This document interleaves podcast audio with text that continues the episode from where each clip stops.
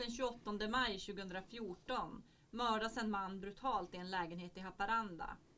Det här händer medan hans dotter ligger och sover i rummet intill. När dottern vaknar så ser hon att hennes pojkvän inte ligger kvar i sängen och snart uppdagas den fruktansvärda sanningen. Hennes pojkvän, som under en tid har drabbats av flera psykoser, har huggit ihjäl hennes pappa med kniv. Det här är Brottsplats Norrbotten, en podd om brotten som har skakat vårt län. 132 inträffat.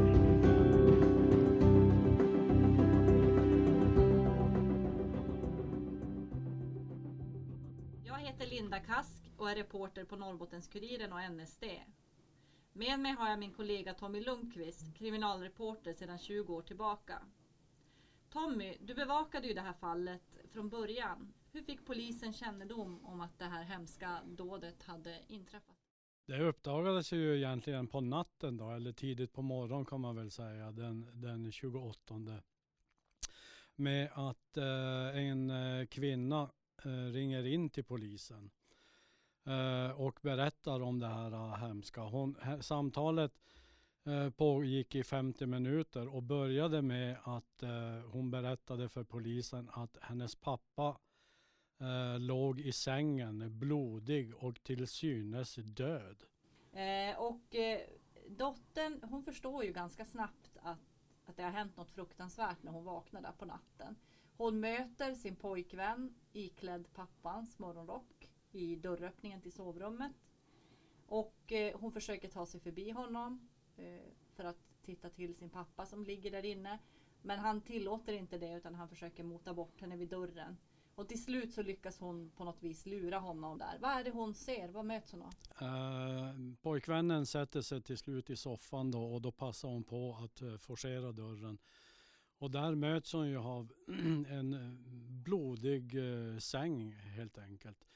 Eh, mördaren då har ju efter att ha stuckit ihjäl eh, Eh, pappan här eh, lagt en eh, bäddmadrass över ansiktet. Men dottern eh, märker ju att någonting är väldigt tokigt här och lyfter bort den här bäddmadrassen. Och möts ju då av en hemsk scen. Mm. Det är ju så att han har huggit honom upprepade gånger med kniv. Han har i princip skurit av honom halsen och det är väldigt stora mängder blod eh, här. Eh, och samtidigt som, som hon upptäcker det här så finns ju hennes pojkvän kvar i lägenheten. Han tar också eh, pappans rakapparat och går in på toaletten. Och det här sker i anslutning till händelsen. Han rakar av sig håret. Han vill eh, likna då den, den avlidne så mycket som möjligt och han, i hans värld så är han pappan vid det här fallet. Och han har sagt då till sin flickvän att eh, jag är din pappa och jag ska ta hand om dig. Det här var ju också en till synes lugn kväll i ett flerfamiljshus i Haparanda. Vad hade det här sällskapet gjort under kvällen? Vad vet man om det? Det var väl lugnt så tillvida men de, de eh, festade ju lite grann, drack någon öl. Det var ingen busparty på något sätt. Vad var det för människor som eh, fanns i den här lägenheten den här kvällen? Eh, det var ju då pappan, hans kompis och så pappans dotter och eh, hennes pojkvän. Mm. Men eh, under den här kvällen så har det framkommit när man läser förundersökningsprotokollet och polisförhören att eh, pojkvännen här betedde sig underligt. Det gjorde han och det framkommer lite senare att eh, pojkvännen här eh, var, eh, satt och tittade snett på pappan. Eh, därför att det framkom att han hade druckit upp hans öl. Och eh, det här tog ju hemska konsekvenser så att säga. Mm. Det ska också ha funnits någon önskan från den här pojkvännen då om att han ville gå ut och, och, och röka på. Som det Ja. står i förhör att man skulle kunna tänka sig att han ville gå och röka cannabis. Men att pappan eh, hade vägrat honom det då. Sagt att, att han inte accepterade att något sånt skedde i hans lägenhet den här kvällen. Eh, och eh, vad tror du, det var, vad, har, vad är det som har framkommit om vad som kan ha varit den utlösande faktorn? Fanns det någonting som tydde på att det här det- Kom det någon förvarning om det här? Det kan man väl säga att det gör för att den här eh, pojkvännen har ju haft eh, psykiska problem eh, tidigare och eh, har väl hållit eh, sina demoner i, i schack så att säga. Eh, men men eh, den här kvällen gick det överstyr helt enkelt.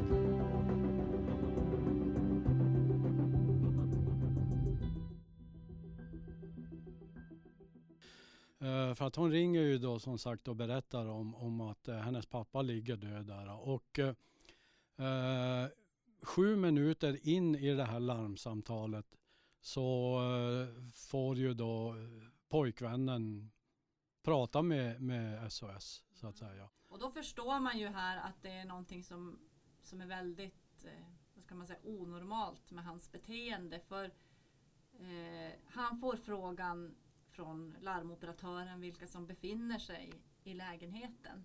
Och eh, förklarar då att allt är lugnt. Allting är lugnt och eh, de ber att få eh, Eh, de undrar också om pappan fortfarande är i lägenheten. Och då säger han ja, det är jag som är pappan. Och han har ju då som sagt eh, iklätt sig pappans morgonrock.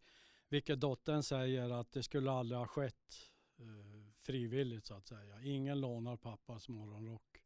Flickvännen säger ju senare i polisförhör då att, att hon, hon såg tecken på att pojkvännen hade börjat utveckla schizofreni. Hon hade tydligen då någon vårdutbildning i bakgrunden och förstod att det var mycket som inte stod rätt till även långt innan det här besöket. Det var drogmissbruk, det var diverse ingripanden av polisen. Han klarade inte av att behålla ett jobb. Det, det fanns ju olika omständigheter som gjorde att eh, man förstod att den här personen led av en allvarlig psykisk ohälsa. Ja men så är det ju också. Och eh, eh, ett tecken på det där när han pratar med larmcentralen så säger han eh, till dem att eh, ingenting har hänt.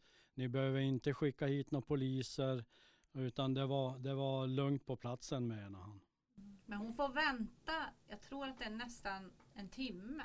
Det är ju så för att ambulansmännen de får bara reda på just det här larmsamtalet och att det ska ligga en död person där och att det ska finnas ett vapen inne i lägenheten. I det här fallet var det ju då en kniv och då eh, gör ambulanspersonal så att de inväntar polis. Och det fanns inga poliser på orten då i Haparanda utan eh, de fick eh, åka från Kalix. Och först när polisen kommer dit så, så går de ju in i lägenheten. Du och jag Linda har ju sett bilderna på den här sängen och eh, där mannen ligger där och eh, det är inga vackra saker.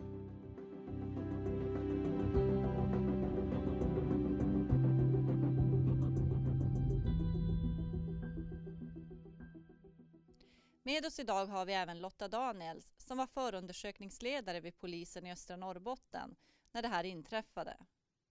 Hur fick du kännedom om vad som hade hänt i den här lägenheten i Haparanda?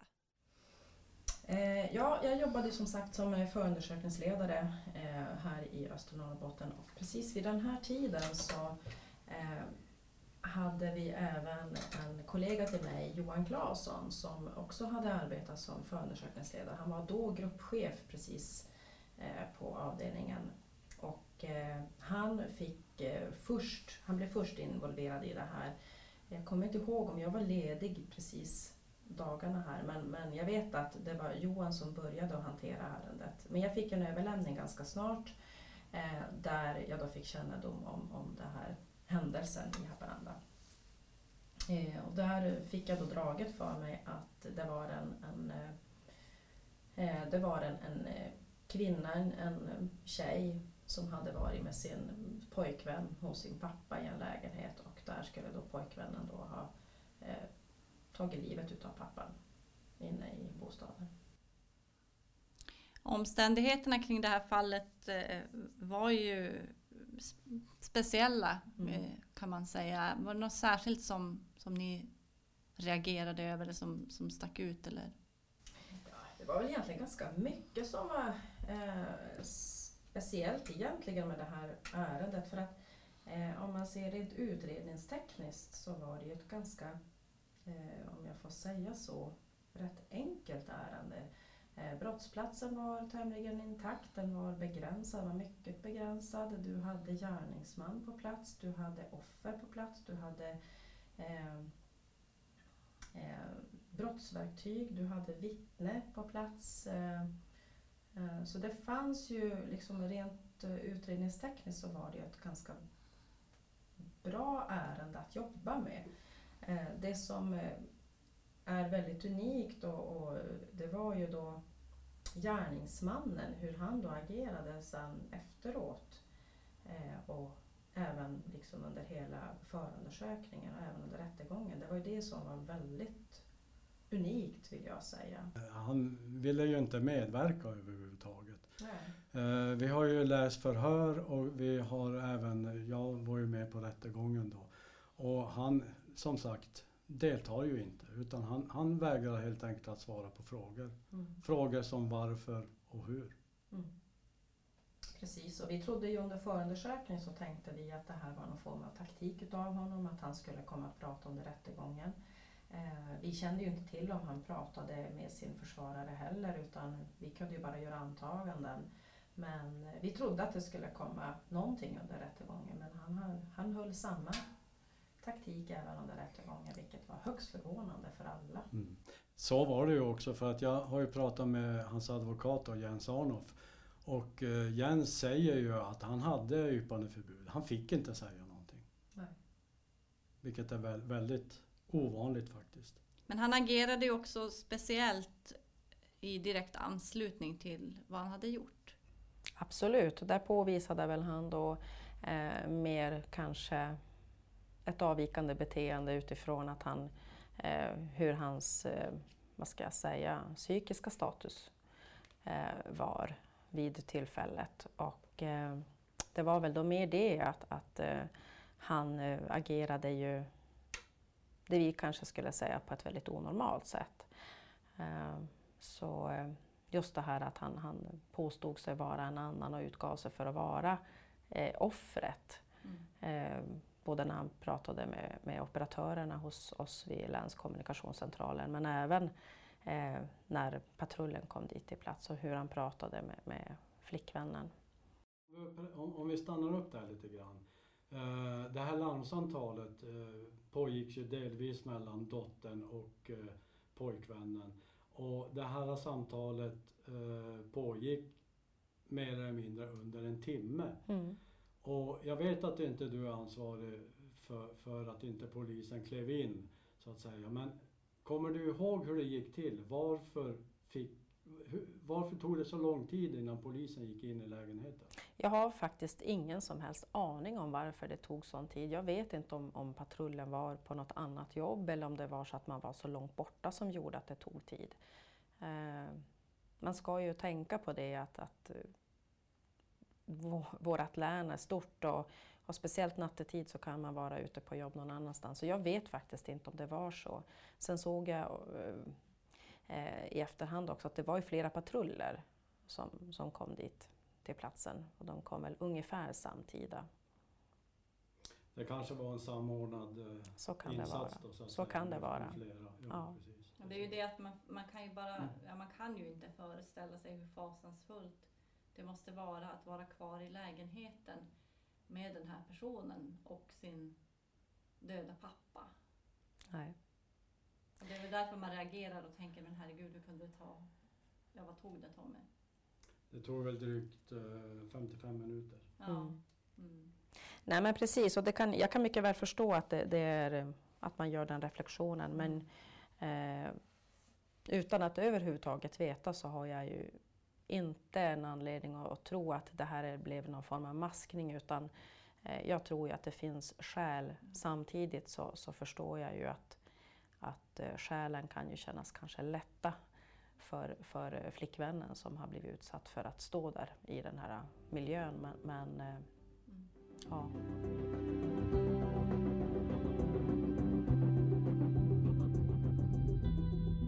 Han nekar precis till allting. Han förstår egentligen inte varför han sitter frihetsberövad och eh, förhören eh, som hade hölls fyra förhör med honom.